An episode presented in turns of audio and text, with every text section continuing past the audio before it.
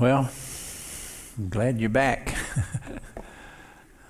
How of you know that it was Sunday yesterday? Does it seem like that to you? It does, it does to me. She's going by in a blur. Just glad you're here. Now, I didn't ask you, uh, Brother Ron, but is there children's things going on here for Wednesday night? Like I have a. The team's done. Whenever you finish, Okay. you heard him whenever I finish. It's fine. He's leaving. He don't care. You let him go ahead. it's good to have Joycey with me tonight. she had a hard time getting out of that truck, though. She got legs, you know, she got short legs getting out of that truck. Rick was something else.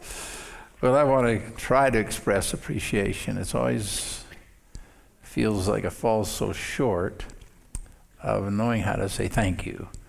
Uh, Ron, thank you for your friendship and for the kindred spirit we've had. What little time we're together every two years, there's a kindred spirit because of Christ. There just is. And uh, I just even enjoy hearing you pray. You said uh, at the end, uh, God, may we just worship you. And that is what it's about. Preaching, singing, everything is about attributing worth to God and he is worthy. Say amen. He's worthy. And it's just, uh, I sense that in you a genuine attributing to worth the Savior. And uh, can't help but love other people that love the Lord. Would you agree? It's like when your kids get married. If the kids they're marrying love your kids, you can't help but love them. It's the same thing with the Lord. When people love the Lord, you can't help but love them. It just, and that's good. Uh, just your generosity here is uh, goes above and beyond. Tonight, I got a gift from you. Some of you don't know it. I don't know. Is this from you, Ron, or what? It's called Michigan Awesome, and, and if you open it up, there's maple syrup in it. No, you're not getting any. Okay, I'll show it to the side over here. Okay. It's got all kinds of just good stuff in it. So, and uh, I'm looking forward to, I know you will look forward to looking through it too. Can I hand it to Joyce? I don't trust Russ. He might steal it on me. Uh, that's awful kind. Um, a lot of times, well, we were in several churches this year already that I didn't know the pastor, and I'm a new face there, and uh, you don't know them, and they don't know you and you're on eggshells for a while. I know I can come in here and lay an egg as a sermon and you'll still like me. You know what I mean? you're just that way. And I, am thankful for that. It it's, uh, speaks well of you. And we've enjoyed being with you. We really do. And I could go down through other people and things. Uh, Rick, I don't know what all you did to my car. okay. yeah, I know. Uh, I will swap you even up for that truck. it's a brand new truck. How many of you just like the smell? I, have only had it happen one time in my life where I've had a new car. Just the smell of them are neat. So anyway, he, has been working on our car, and uh, just thank you. And like I say, I feel clumsy in knowing how to adequately express gratefulness. To uh, preaching to you is fun. It's easy because you know the word and uh, you've been taught the Word of God, and you hold the Word of God in high regard. So I can use all the scriptures I want, and you just say, Bring it on. that's the way I like to preach. And uh, that's a real joy for us. Uh, memory challenge is what I want to do tonight is have you say it with me, okay? I will say a phrase and you say it right after me, okay? I'll say the reference and then you repeat it. Ephesians 5, 15, and 16. See then that ye walk circumspectly, not as fools, but as wise, redeeming the time because the days are evil.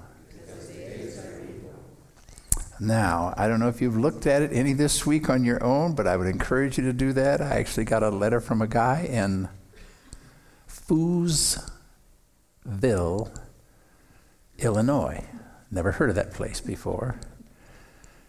And he said that he had just heard me two weeks ago at a men's retreat, and he said about three years ago, I always challenge men to memorize Scripture. He'd been a Christian for a number of years, like 20 years. And he said, I always thought about it, but I never did anything to it. Long story short, he said, I've just completed m- memorizing the book of Philippians.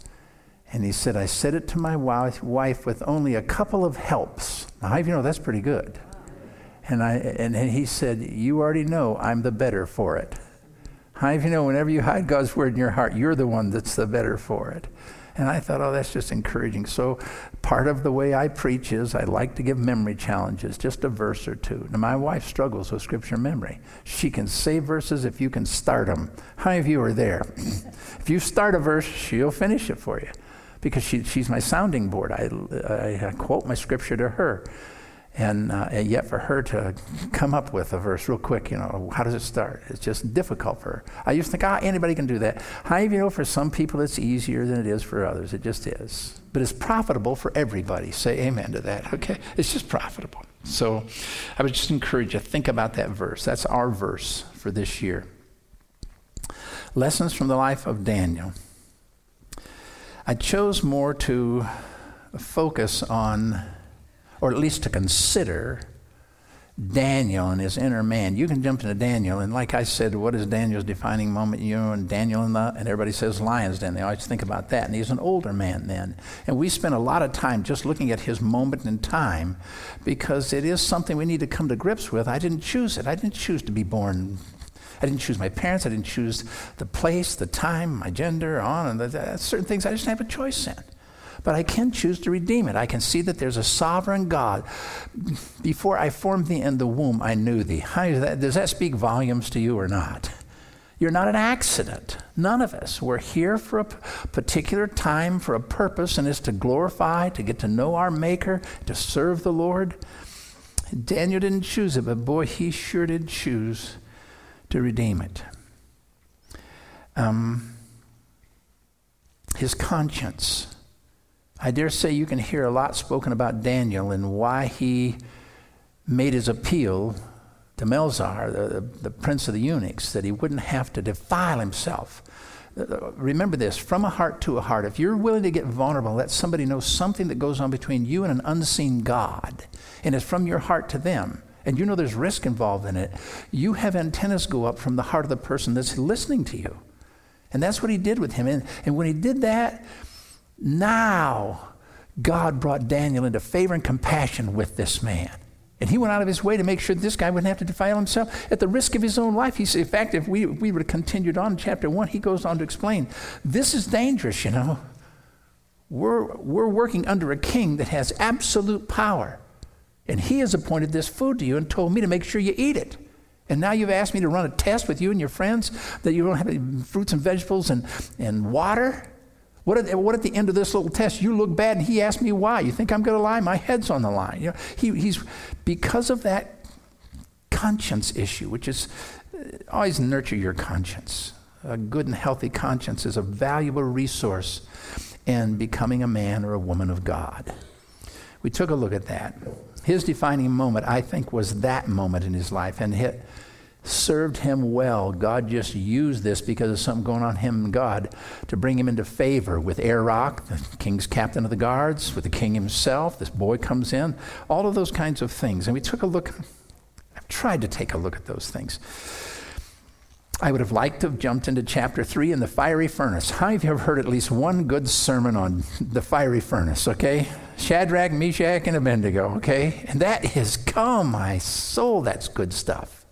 I mean, when, when they, you know, the whole, here's uh, Nebuchadnezzar after he has an encounter with Daniel, the boy, and his God, and bows down and worships him. Within about five, six years, he's building this image that was in his dream, and he's the head of gold, and he's putting the plain of Dura and commanding people from all the world that he's conquered to come. And when the music sounds, you bow down and worship me. The guy's trying to be deity, and these three little Hebrew boys, can you believe this? Everybody's bowing down. We ain't bowing down to this. We've already bowed the knee to the God of heaven, and we're not bound to that thing, okay? So he brings them in, gives them another opportunity, and kind of stuff. And they say to him, this be- their theology is just so good, and these are companions or friends of Daniel, that they pray together and seek the God of heaven to, to guide them in this foreign land. Everything is different, their names are different, their diet is, all this kind of stuff is just so radically different. And they say, Oh, King Nebuchadnezzar, we are not careful to answer thee in this matter. In other words, we already have planned. We knew this, we were coming to this, and we have already planned our response. That's what they're saying. We're not careful to answer thee in this matter. If it be so, our God, whom we serve, is able to deliver us out of the burning fiery furnace, and he will deliver us out of your hands. But if he doesn't, that's good theology. Would you say amen to that? If he doesn't, he's able to, but if he doesn't, know this we are not going to serve your gods nor bow down to the image which you have set up. And he goes into another one of his rage. How do you think that Nebuchadnezzar had an anger problem? Anyone to guess on that? Okay. If you read this, he's, he's going off the handle all the time because he has this power. Absolute power corrupts absolutely. Would you agree with this? And then he goes in these moments of insanity. And he, I got to hurry it up seven times, hoping this is going to intimidate. How you know the normal temperature it would take to melt the metal to, that they cast it would probably be enough. Seven times hotter. I'm trying to intimidate him, threaten him. Oh, no, not seven times hotter. You know, who cares? Throw him that's a, that's a, I'd have loved to spend some time there, but we're not going to spend any time there. Uh, chapter 4, the great tree. You, any of you like that one? Oh, Daniel had to deliver a hard message to Nebuchadnezzar in that one. You know, because he was the tree and all this kind of stuff. And, and he says to him at the end of it, he says, if you will break off, he, he's talking to the king and says, if you will break off your sins, the guy who thinks he's deity, if you will break off your sins by righteousness and start doing justice, in other words, he's on the take somewhere. There's corruption in the, in the big house. He said, if you start doing justice and show mercy to the poor, it may be that the God of heaven will lengthen your tranquility. He'll give you a little bit longer to live, and the, know, the troubles won't start coming to you. Twelve months later, he's in his palace, looks over there. Look at this great Babylon that I built with my own hands for my own glory. And all. While the words were still in his mouth, a voice from heaven said, Oh, yeah, why don't you go out and eat grass for seven years? We'll pick up the narrative then. That's a loose translation, but it's close, okay? And you know that, that, there's some good preaching in this. By the way, at the end of that, old Nebuchadnezzar is not quite the same man he makes a confession that's not about Daniel's God, but about the God of heaven. I wonder, you kind of wonder, I think you even said that, I wonder if we're going to see that guy in heaven because of this experience in his life. Daniel chapter 6, by the way, the fall takes place. Uh, Daniel chapter 5 is the handwriting on the wall. Mene, mene, tekel, upharsin. Thou art weighed in the balances. This night the kingdom is going to be ripped out of your hand. While he's telling him this, the Persians, the Medes, they're coming under the wall and conquering the city right at this moment. Daniel chapter 6, Daniel in the lion's den. He's an old man when this happens. Babylonian Empire has fallen. Darius is on the throne. God has showed Daniel compassion and favor with Darius, a king. And his advisors dupe him because they're jealous and saying all manner of evil against Daniel falsely and trying to find something. I said, We can't find anything wrong with the guy's life. He's above reproach. Let's find something wrong with his religion. So they duped him into nobody can pray to you for 30 days. If they do, they go to the lion's den. He signs it in the law and he, he just gets suckered into this, which tells me world class leaders can be suckered into stupid things. Please say amen to that. Would you agree with that? I mean, just look over history and those kind of things. And he can't sleep that night. He didn't want anybody know music. I don't want any food. Leave me alone. And he has some serious thoughts in his heart. Real early, he goes down and he said, You know what, old Daniel? His God's been, he's been in favor with his God. For, it just may be that he'll deliver him from the lions. And he went down there, and sure enough, he had been delivered. And without spending too much time here, because we're just about ready to jump into the last six chapters. And those are hard chapters. Those are the chapters that I, I, I, still a lot of mystery to this. I'm studying things in there and trying to figure out them horns and goats and rams and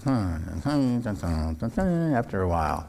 What's the message? Any of you ever read some things in Daniel or Revelation and scratch your head like, I know God knows what he's talking about, but I'm not real sure on the, all these things. And, and I think there can be a lot understood, but it's still a lot of difficult things. And we're going to try to fly high over that, still focusing upon the man Daniel, his response to the visions that he gets.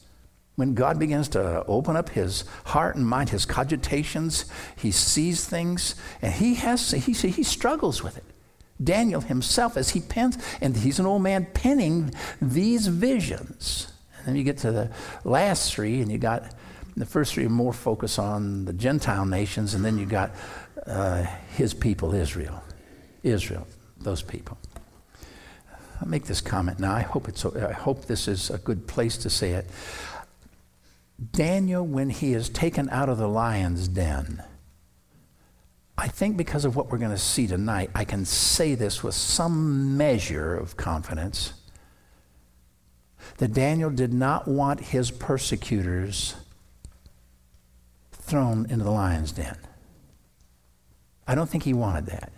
Because the heart of God is said we're supposed to bless those that curse you. I mean, you know, New Testament, Old Testament do not conflict with each other. The same God. And I think he was praying and even would uh, intercede. Uh, Nebuchadnezzar, it's okay. I understand why they did this. You know, I'm a Hebrew. They're Persians. You know, just, he said, no. He said, they made a fool out of me to do this, to pray to me as though I were divine or something. He said, they're going, the law has been signed. Well, they've, they're going to the lion's den. And I think he probably prayed for God to be merciful to him when he saw the king is going to throw him in. Because kids, family, wives, everybody's going in the lion's den. And it says, he, I, I, think he prayed for them that God would just be merciful. How do you know a quick death is merciful? And it said before they hit the bottom, the, the lions had attacked. They're just like in a feeding frenzy. They're just killing, killing, killing. And we got more than just a couple people. There's a lot of people going over in the lion's den. And I believe he, he really did not want them. I remember I've always thought, good, I'm glad they're getting what they deserve. And it's like God said, aren't you glad you don't get what you deserve? Okay. Many you know, blessed are the merciful? Say amen to that. You know? And there needs to be more of that. I, I, think, I think that Daniel, because of his walk with God, he was quicker for mercy than he was for justice. He was, he was just quick to, to be merciful. So anyway, well, if you have your Bibles, why don't you turn to Daniel chapter 7, because we're going to take a look at a few verses. Daniel chapter 7. And let's see, I'm going to read 9, Daniel chapter 7, verses 9 through 12, to kind of get us going in this. Oh, before we do this, I want to make these comments. I almost did this. I almost took a look at some of Daniel's prayer life that's recorded in these last six chapters. You got the first six chapters, now you're going to the second six chapters. Because Daniel, you already know from a young boy, he said, Let's um, beseech, let's pray to the God of heaven that he would pray, show us mercy and reveal to us the dreams. So you know he's already a praying man as a young boy. Um, you'll see a little bit later on that Daniel prays for God to reveal to him a vision of the great tree. In other words, he just becomes a man of prayer. You see a lot of his prayer life. He's a prophet that prays and confesses his sin. I think it's Daniel chapter 9. How you know that prophets have a gift or a, an ability to see sin? They do. In fact, a lot of their ministry is pointing out sin, the sin of people, and how to deal with it. A prophet can do that. But how you know a godly prophet also sees his own sin, not just a prophet. It's easy to be a prophet can I have 20/20 vision on other people's sin and blind to my own. Any of you ever follow that? That's some of the prophet in me. That some of the I can see sin. That's wrong. No question. There ain't no gray areas. This is right and wrong. Okay. But I'll miss the very thing I'm pointing at somebody else in in my own life. Godly prophets, it says that Daniel confessed his sin and the sins of his fathers. Why we ended up in Babylon. He's confessing these sins. That's a powerful thing. You, start looking at his life. He knew about spiritual warfare and prayer.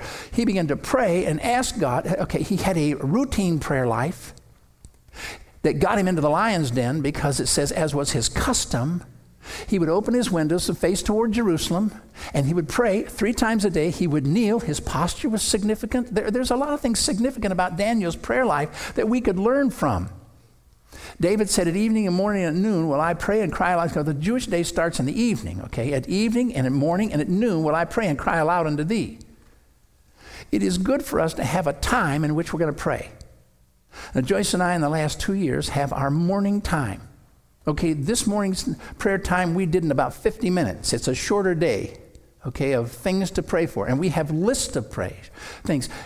This is nothing more than Daniel's obedience to Solomon's command if you are ever taken into captivity, face Jerusalem and pray for God to return the exiles, to bring them back to their land because God gave them that land. And I got news for you, you're not going to obey God. He's going to judge you. You're going to be scattered to 10 northern tribes. Assyria did that to them. Now Babylon comes over, conquers Judah. He says, pray. And Daniel is just being obedient. Can I tell you something? Those three prayers a day probably were not real revved up with emotion and stuff. They were clinical and they were obedient to God. Oh, God, please return us to our land. And he just prayed. It wasn't mindless chanting. This is praying the same thing again. It is okay to pray for the same thing again and again. And just keep praying. And be faith, continue in prayer. You can't continue in something you haven't begun. So you say, I'm going to set my sails. I'm gonna, this is going to be a prayer target for me. Oh, I wish I had time to share some other thoughts about that, but I don't. I, I, I wasn't going to do that. And then the, the warfare praying the prince of Persia withstood him, it said. And God said to him, I, I, the day, the first day you prayed, the answer was on the way. But somehow this demonic principality, how you know we wrestle not against flesh and blood? Would you agree with this? Our prayer life, we enter into something that we cannot see. And we wrestle against principalities, against powers, against the rulers of the darkness. This where you think the rulers of darkness aren't having a heyday in Babylon with all the pagan worship and all these kinds of things? He says, the answer was on the way the very first, but it took 21 days, and finally, was it Michael that came and wrestled and finally? Okay, let's jump that in the New Testament. 1 Thessalonians 2 and about verse 18. Paul said, For we would have come to you, I, even I, Paul, once and again, but Satan hindered us. Now, my KJ says hindered. If you have an NAS, NIV, a New King, you have any other translation, they will render that word more accurately and properly. It says, This is the Apostle Paul who writes on spiritual warfare. And he said, I wanted to go to Thessalonica to minister to you, to be an encouragement, to give you some spiritual giftings and these kinds of things. He said, But Satan stopped me. Can he do that to people like you and I? I think he can. You, by the way, how do you know if you you intend to serve the Lord, you can expect opposition. Would you say amen to that?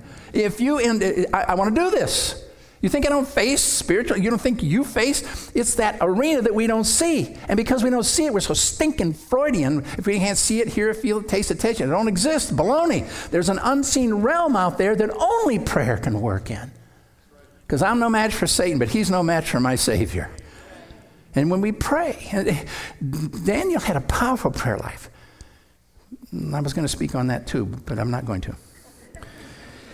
Are you in Daniel chapter 7 yet? I've been waiting for you. All right. Verse 9 I beheld till the thrones were placed, and the Ancient of Days did sit, whose garment was white as snow, and his hair of his head was pure wool. Does that sound remotely familiar? Have you read Revelations? Okay, same God. His throne was like a fiery flame, and his wheels as burning fire. A fire stream issued and came forth from before him. A thousand thousands ministered unto him, and ten thousand times ten thousand stood before him. The judgment was set, and the books were opened. Those of you who know your Bible know this is this is the forerunner to John and Patmos. I beheld then, because of the voice of the great words which the horn spoke, I beheld even till the beast was slain and its body destroyed and given to the burning flames. As for the rest of the beast, they had their dominion taken away, yet their lives were prolonged for a season and a time. That's kind of stage setting now. I, we're not going to read a lot of this. This gives you a feel for it. And those of you who know your Bibles know that Daniel is going to be in and out of the Olivet Discourse and in and out of the book of Revelations. He's just, this is the Old Testament before the church age. It's talking about something that's coming in our age, 10 toes. When the stone comes out, by the way, last night, I don't even know if I said this, the stone to the Jews is the, the stone which the build, he's Christ, the stone which the builders rejected. To the church, he's the foundation upon which apostles and prophets are built, Christ Jesus himself being the chief cornerstone, to the nation of Israel and to the nations. He's cut out of Israel. God did it without hands. Nobody helped God with his plan. Would you agree? Jesus was all God's idea. Say amen to that. Would you agree with that? No, no voting on it or anything. Would you agree? God just said, this is what's going to be.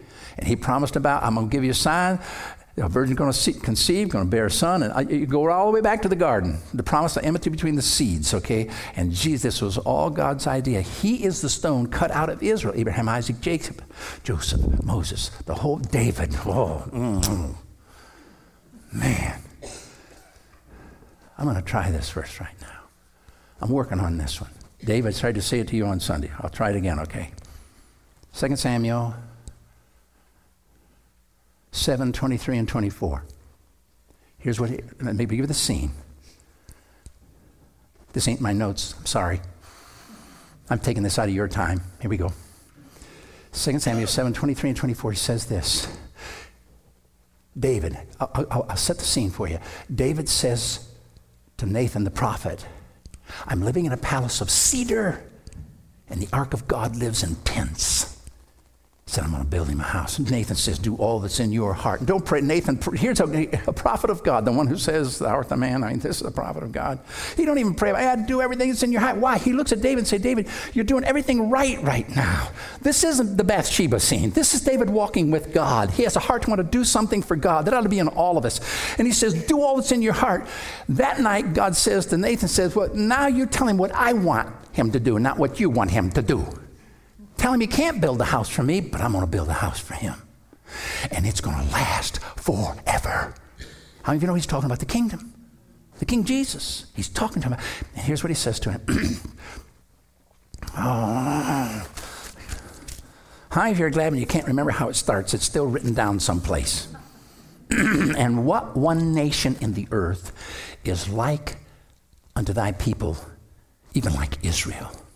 Mm even like Israel, whom God went to redeem for a people to himself.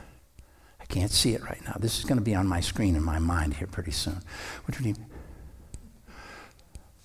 For a people to himself.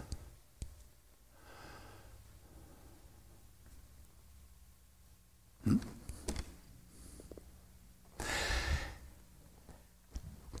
To make him a name this is what God's going to do with the nation of Israel. He's going to make him a name. One word to prove, prove the divine origin of this book is Israel. That's all you got to do. Just say Israel. This book is true. Off the charts as far as there's probability doesn't even come close. It's just that there's no not enough numbers to say all these prophecies w- would come true with concerning these people, Israel. Makes the book divine. Eh, eh, no, no book, no people, no computer can come up with that kind of probabilities. I'm just going to read it to you. I can't um, and to do great things and awe-inspiring for the land before thy people, which thou redeemest to thee from Egypt, from the nations and their gods. For thou hast confirmed to thyself thy people Israel to be a people unto thee forever. Forever. Drum roll that. The church don't replace Israel. Amen, Tom. Thank you, brother. Amen. That's floating out there. It's not true. If we can't trust the promises he made to Israel, we can't trust the promise he made to the church. He's made them here. We can't do this. He said to Israel, To be a people unto thee forever, and thou, Lord, you're going to be their God. That's the stone that's coming. It's going to make the kingdoms of this world come tumbling down. You know what he's going to do in Israel? He's going to touch down his foot and he's going to rule and reign in the holy city that he promised David he would do for a thousand years, and Satan's going to be bound. I'm enjoying this. This is not really part of the message either. Listen, keep on. How do you know big things are coming, folks? Big things, God things. Stuff that he talked about to Daniel. that Jesus talked in the Olivet Discourse to his disciples, that John was revealed to at Patmos. It's coming. It's called the day of judgment. Judgment day is coming. And prophets had to speak about it, and nobody liked their sermons. You want to know how I can prove that? Jesus said, Oh, Jerusalem, Jerusalem, thou who killest the prophets and stonest those that are sent unto thee. How many times I would have gathered thy children together, even as a hen gathereth her chicks, and you would not. You would not. Behold, your house is left unto you desolate. Remember what was happened? When Zechariah was taken in chains after they killed all of his sons to Babylon, Israel was left desolate. It was desolate until May 14th, 1948. One month from today, they will celebrate their 70 years. I didn't choose my time to be born, but I'm glad I'm born in that time. Daniel got to see the returning exiles go back to Jerusalem to build the house again. He got to see that before he died. Keep your eyes on Israel. And lift up your eyes. Our redemption is drawing nigh. I've got to get to this message. now that we've waded through the introduction, here we go. I'm going to eliminate that, okay? Daniel. When Daniel is seeing glimpses of, okay, what is he seeing glimpses of? Okay, well, let me just continue with Matthew 23. I'll go to Matthew 24. and Jesus departed and went out of the temple. By the way, I wanted to say this and see how it sounds. Marcia, you're the one that taught me how to say this. Jesus said, You will not see me henceforth until you shall say unto me, Baruch haba b'shem Adonai. Close? Good, okay. Blessed is he who comes in the name of the Lord. Blessed is he who comes. That's going to be said one of these days for Jesus, okay?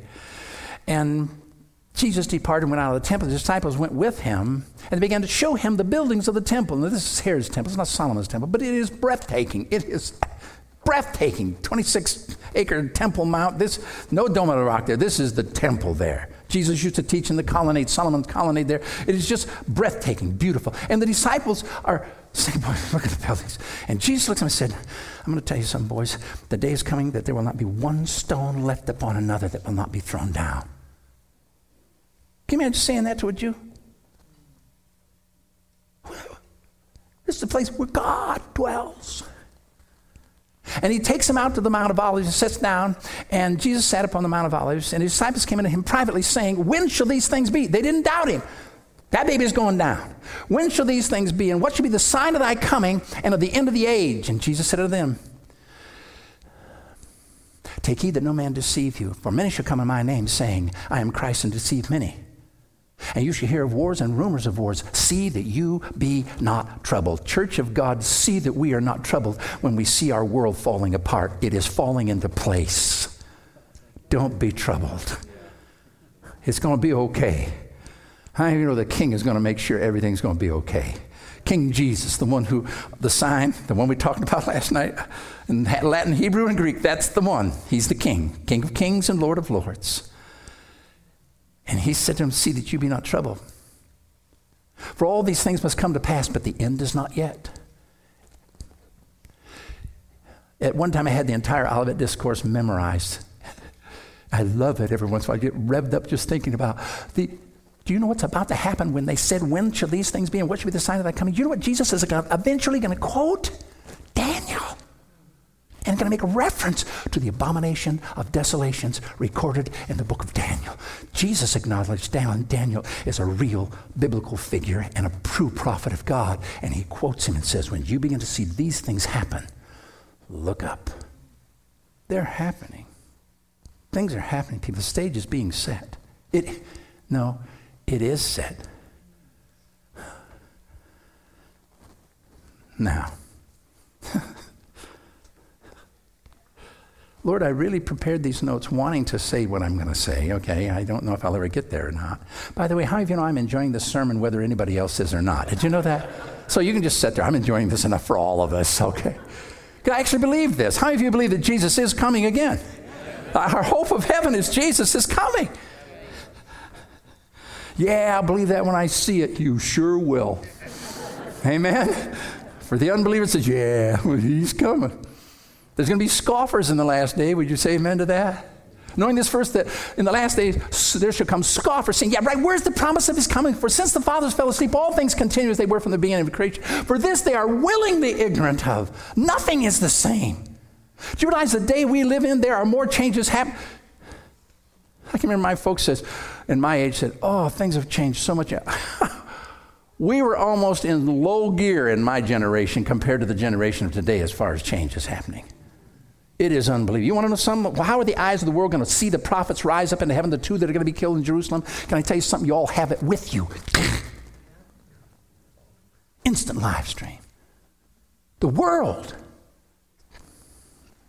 it ain't going to happen, I guess.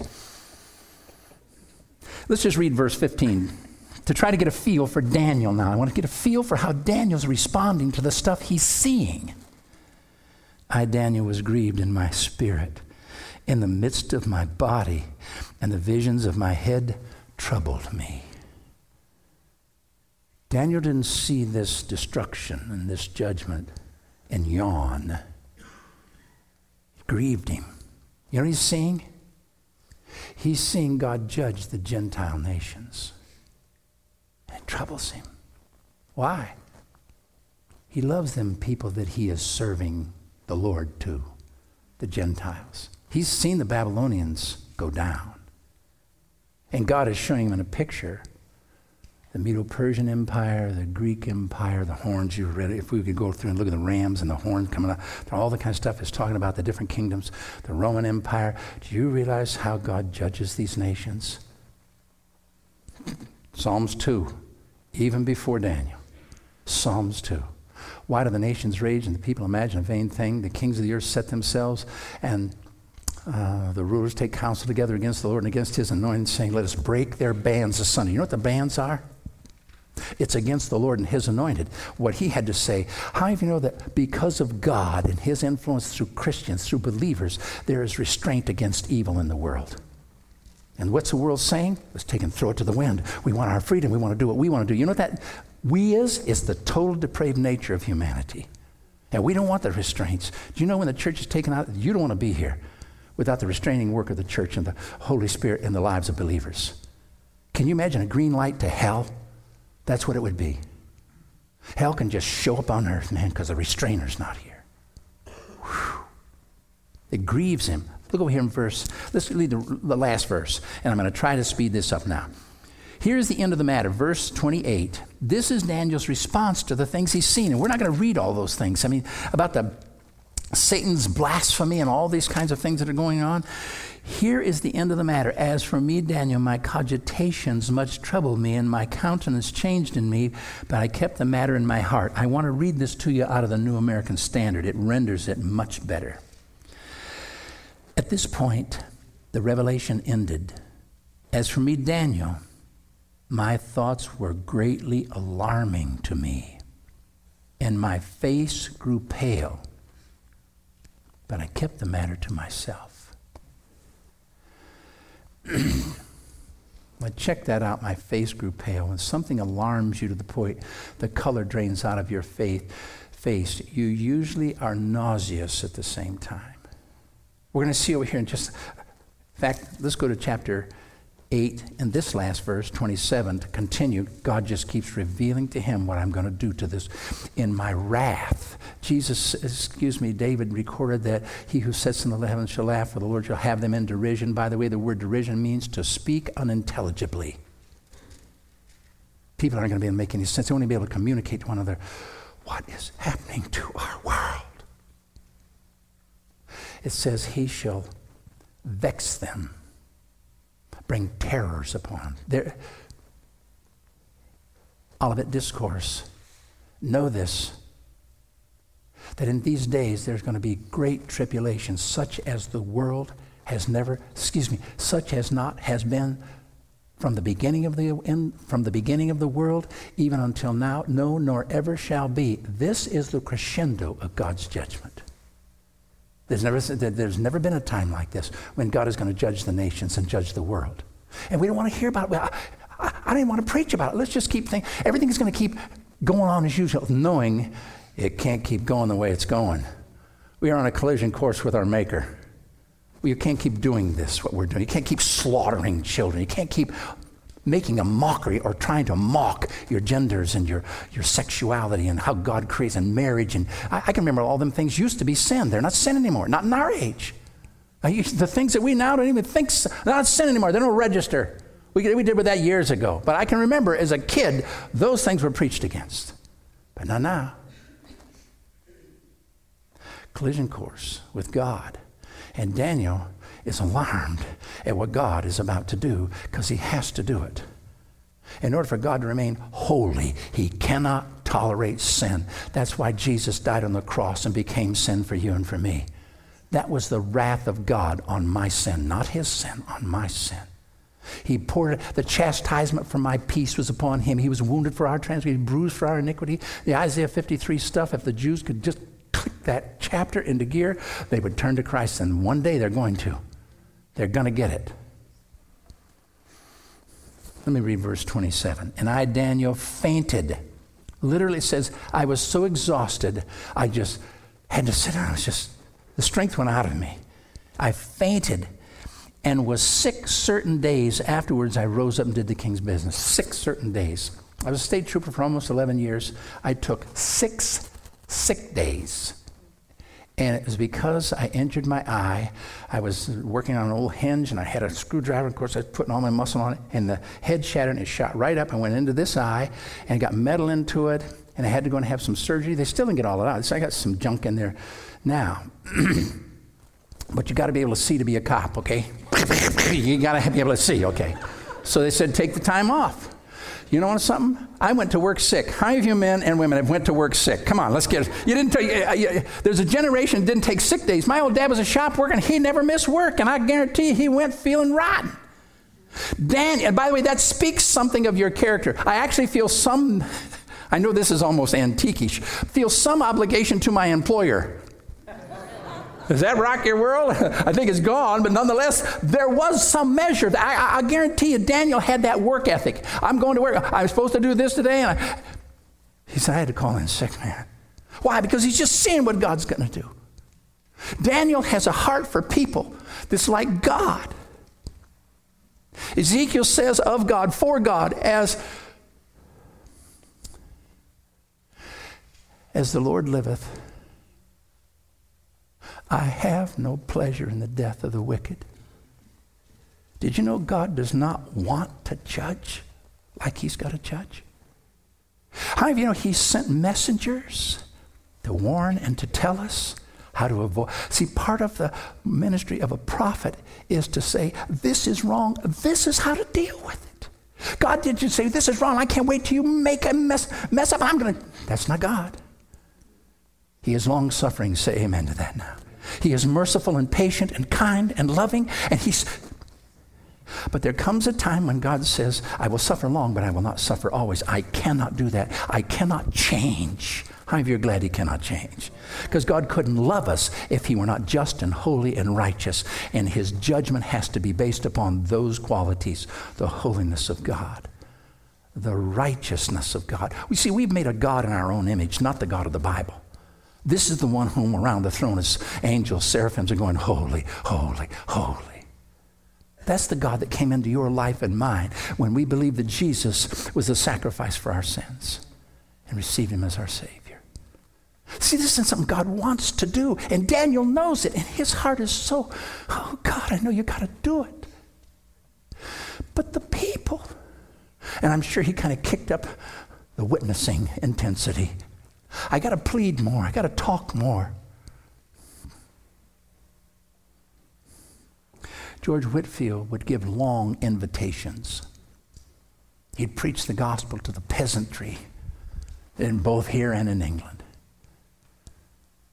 And he would plead, and he said, If I didn't believe that God would do just what he said, judge sin, I wouldn't plead.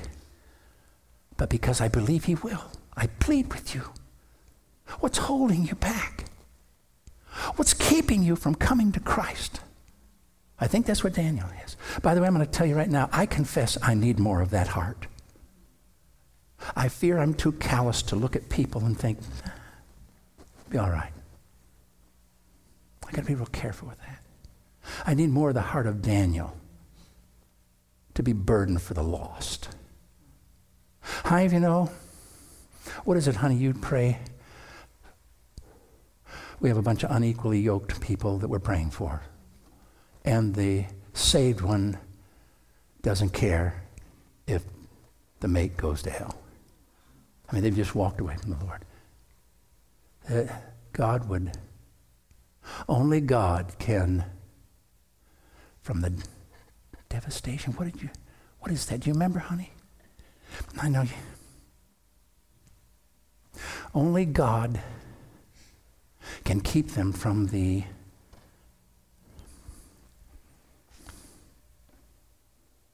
the judgment they will obviously that's not the word. And I, I, when i hear you pray it it strikes me. I go it is. God's our own. I, this is deep. What is it? From the destruction. That's it. God only you can keep them from the destruction that awaits them if they don't come to christ only you how do you know there's no plan B? We, we cannot say that Jesus is on the shelf to compete with all the other gods of this world. You can kind of, like a cafeteria, choose what you like and what you don't like. The God of the Bible is our only hope. Yeah. Oh, you're narrow minded. You think I'm narrow minded? You ought to read this book. He is really narrow minded. He is God alone. Say amen to that. Would you agree with that now? Thou and thou art Lord alone. Thou hast made heaven, the heaven of heavens, and all their host, the earth and all that is in them, the sea and all that is in them, and thou preservest them all. And the host of heaven worshipeth thee, and this is life eternal, they may know thee, the only true God, and his Son Jesus Christ, whom thou hast sent. Remember the former things of old, for thou art God, and there is none other. Thou art God, and there is none else. You do the end from the beginning, from the beginning to the end, you are God. There is no other God than the God of the Bible. Our only hope is in Him. God, give us some of Daniel's heart, some of that passion and compassion. Oh, let me see. Oh.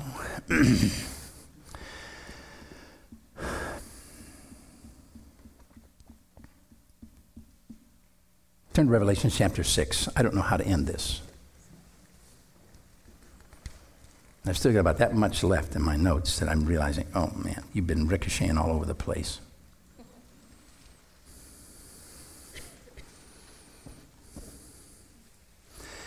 Daniel actually feels sick. I don't know if I've actually ever felt sick knowing that a person is on their way to hell without Jesus.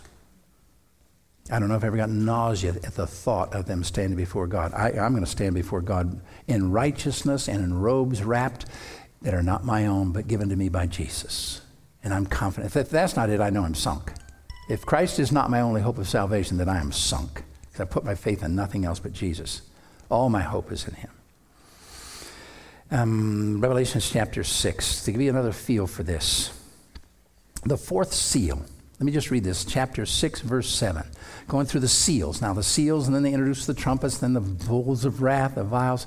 In this time of judgment, let me read this to you. And I looked, and behold, verse 8, and the pale horse, and his name that sat on him was Death, and Hades followed with him, and the power was given unto them over one fourth part of the earth to kill with sword, with hunger, with death, and with the beast of the earth. One fourth. Now, from Noah to 1800, it took that much time for the earth's population to have its first billion people.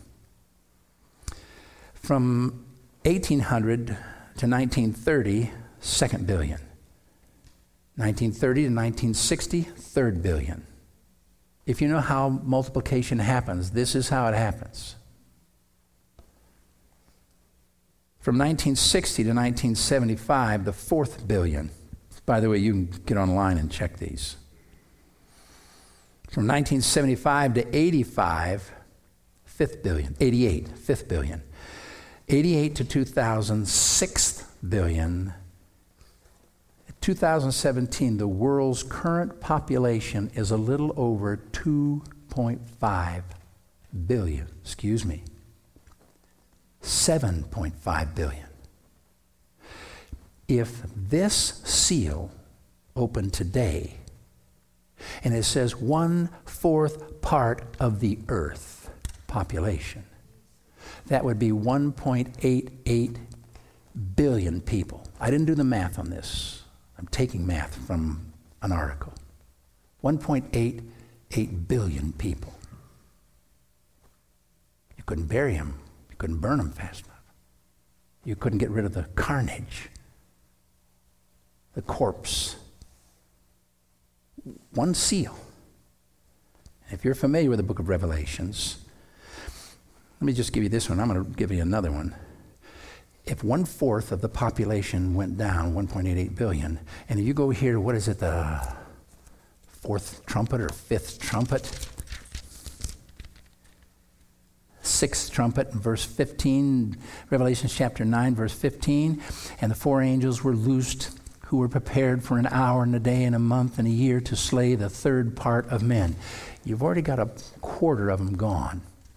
Population, seven year period. You're kicking up the gear. I mean, it's getting worse. It's not going to get better. In fact, Jesus told in this Olivet Discourse, unless these days were shortened, there'd be no flesh saved. Nobody would make it through this time of my judgment. So you've got a fourth already gone. So a third of what's left would be 1.85 billion people killed. God's not running a bluff. He's got a track record when he told Noah, Tell him I'm going to judge it. It's going to be a flood. And they mocked him then, and he judged it. He sent a prophets Isaiah, Jeremiah, Amos, Obadiah. You look at all these prophets. And they warned that God was going to judge his people, Israel. And they didn't believe him. And he judged them. 70 years left desolate, taken to a foreign land. How many of you know the nation of Israel has been judged hard? Joyce and I are reading a book right now called The Temple. It's one of the Henty books. And I don't know if you read those kind of things. And as we read it, we say, it's amazing there's even one Jew left on the planet today. They have been persecuted and killed. Oh, if they would have only believed those prophets, they could have avoided all of that. But they didn't. He's just not running a bluff. We don't, I'm thinking, what am I doing? What a sermon to conclude on. Let's all go home depressed. I mean, God's going to judge the world. Would you agree with that? It's not going to get better. No roses and rainbows. It's coming to an end. A head on collision with God.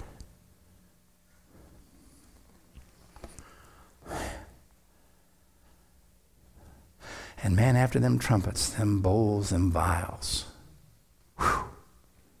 Now, scrap the notes. Go with me to, I got to end on a better note than this. 1 Thessalonians, would you turn in your Bibles to 1 Thessalonians chapter 4? In fact, maybe even chapter 1, verse 10. And to wait for his Son from heaven, who raised Jesus from the dead, even Jesus, who delivered us from the wrath to come. Say amen to that. See, this world is going to come under God's wrath. You say, well, good night. Isn't God's wrath at work today? Look at all the Christians that are being persecuted. Can I tell you the persecution of Christian is not the wrath of God? That is the work at the hands of evil men. And that is a picnic in comparison to the wrath of God. You want a good study? Study the wrath of God.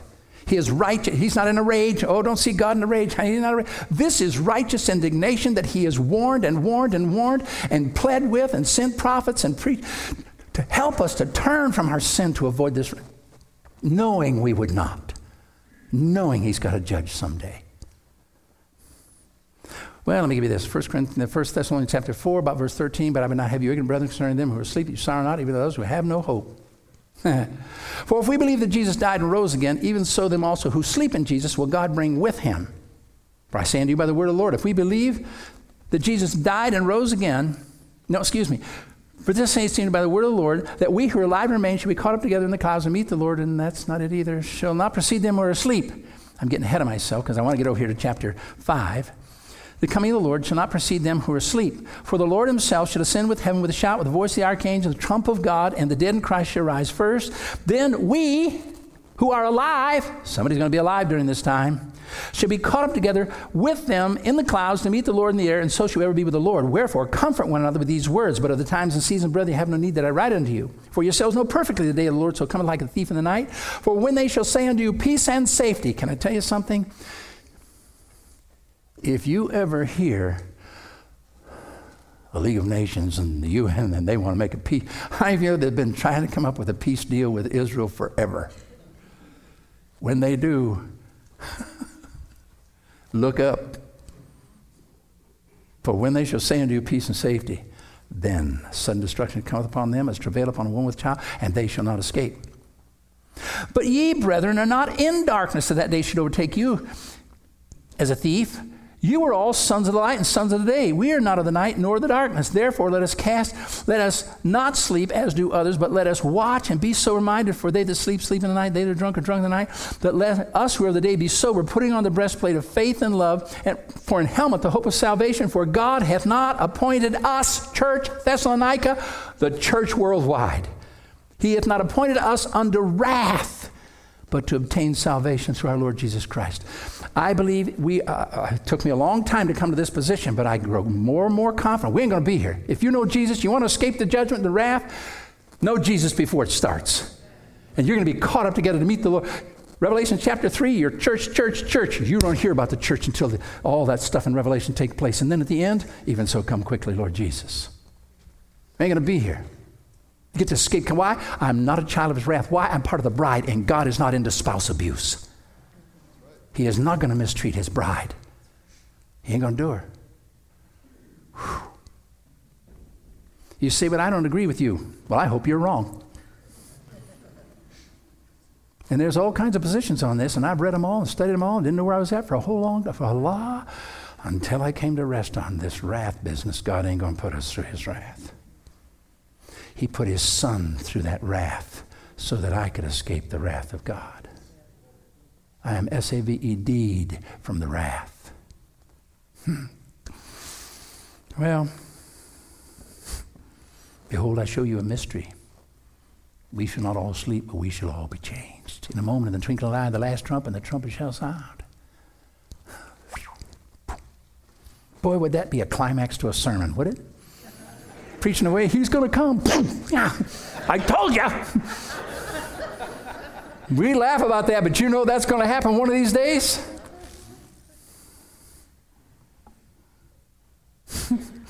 well, what I tried to say with all of this fragmented, disjointed sermon was God give us more of Daniel's heart for the lost. He was so burdened, he would grow nauseous and get sick at the thought of anyone. I wouldn't want my worst enemy to go through the wrath of God and the judgment of hell. You know what hell is? It's the perfection of God's justice. You know what heaven is? The perfection of his mercy. How even know that God is a perfect God? Without fault. Let me give you the verse. He is the rock. His work is perfect, for all his ways are just as God of truth, without iniquity, just and right is he. We can't lay claim to perfection, but our God can. He doesn't do things fair, he does them right. There's a difference. If he was fair, we'd all go to hell. Would you agree with that? But he does things right and just. Well, would you stand with me? It'll be an interesting ride home as my wife critiques this sermon, okay? and I can take her critiques because she loves me. She says, honey, I know it's kind of, you were like a loose cannon on deck tonight, okay? Oh, Lord, help us. we don't know where else to go. You have said to come to the throne of grace, and we come boldly, not brass or brazen, but just confident that we have position before your throne. And ask you to have mercy upon us, God. And our, you remember our frame that we are but dust. When we are at our best, we are altogether vanity. But we come to you as your children, believers, and ask you, God, to give us more of your heart for the lost. Intensify our prayers for the lost more and more. That we would pray always that all men everywhere that they might be saved. God, help us to be ready, a ready witness, to speak a word not to miss the opportunities you give us, to be more godly, to be more spiritually minded. Help us. Paul said the hour was late 2,000 years ago. It's later today. Give us some of that heart of Daniel, please. And we'll be careful to thank you for whatever you do because we know you do all things well. So we just ask this now in the blessed name of your Son, our Savior, the mighty God, the Lord Jesus. Amen.